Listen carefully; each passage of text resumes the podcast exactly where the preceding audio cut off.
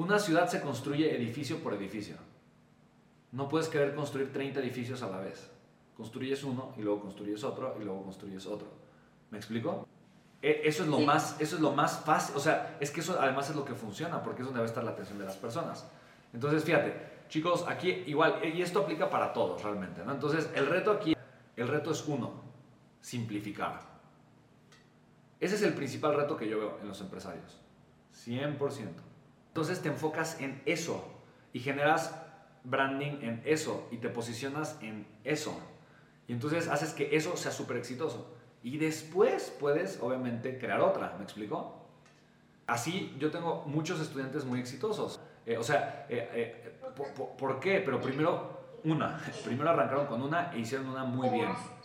Porque si quieres crear muchas al mismo tiempo, entonces va a ser muy difícil que puedas tener el enfoque y la disciplina para crecerlas, ¿vale?